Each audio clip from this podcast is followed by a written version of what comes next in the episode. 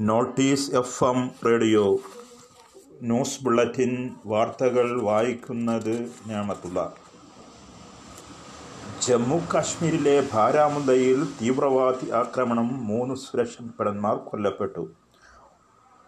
വടക്കൻ കാശ്മീരിലെ ബാരാമുള്ളയിൽ ക്രീരി മേഖലയിലാണ് സംഭവം.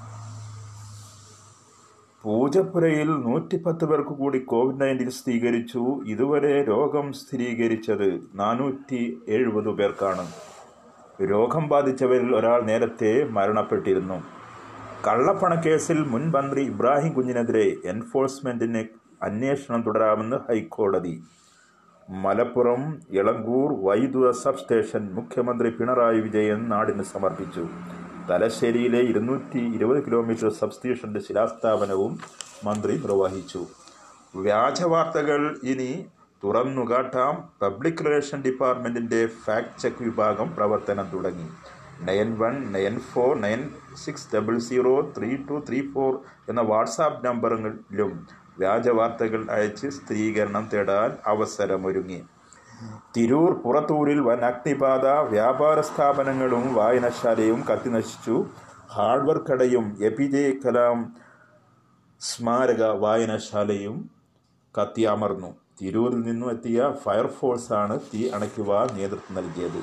അതേസമയം അഗ്നിബാധയുടെ കാരണം ഇനിയും വ്യക്തമായിട്ടില്ല. ബംഗളൂരു കലാപം അക്രമികൾക്കെതിരെ യു എ പി എയും ഗുണ്ടാക്ടിനും നഷ്ടപരിഹാരം ഈടാക്കുമെന്ന് യെദ്യൂരപ്പ സർക്കാർ. കലാപകാരികൾ നശിപ്പിച്ച പൊതുമുതൽ തിട്ടപ്പെടുത്തി കലാപകാരിയിൽ നിന്നും നഷ്ടപരിഹാരം ഈടാക്കുവാൻ നടപടി ആരംഭിച്ചതായി മുഖ്യമന്ത്രി വി എസ് യെദ്യൂരപ്പ അറിയിച്ചു.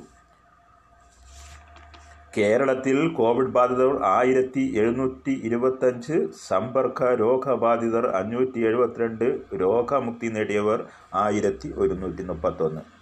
തിരുവനന്തപുരം നാനൂറ്റി അറുപത്തൊന്ന് മലപ്പുറം മുന്നൂറ്റി ആറ് തൃശ്ശൂർ നൂറ്റി അമ്പത്താറ് ആലപ്പുഴ നൂറ്റി മുപ്പത്തൊൻപത് പാലക്കാട് നൂറ്റി മുപ്പത്തേഴ് എറണാകുളം നൂറ്റി ഇരുപത്തൊമ്പത് കാസർഗോഡ് തൊണ്ണൂറ്റേഴ് കോട്ടയം എൺപത്തൊമ്പത് കണ്ണൂർ എഴുപത്തേഴ് കൊല്ലം നാൽപ്പത്തെട്ട് കോഴിക്കോട് നാൽപ്പത്തി ആറ് ഇടുക്കി ഇരുപത്തിമൂന്ന് വയനാട് പതിനഞ്ച് പത്തനംതിട്ട രണ്ട് എന്നിങ്ങനെയാണ് കോവിഡ് ബാധിതരുടെ കണക്ക്. വാർത്തകൾ തുടരുന്നു. സ്വപ്നയുടെ സ്വർണം കണ്ടെത്തിയ ബാങ്ക് ലോക്കർ എടുത്തത് മുൻ പ്രിൻസിപ്പൽ സെക്രട്ടറി എം ശിവശങ്കറിന്റെ നിർദ്ദേശപ്രകാരമെന്ന് എൻഫോഴ്സ്മെന്റ് ഡയറക്ടറേറ്റ്.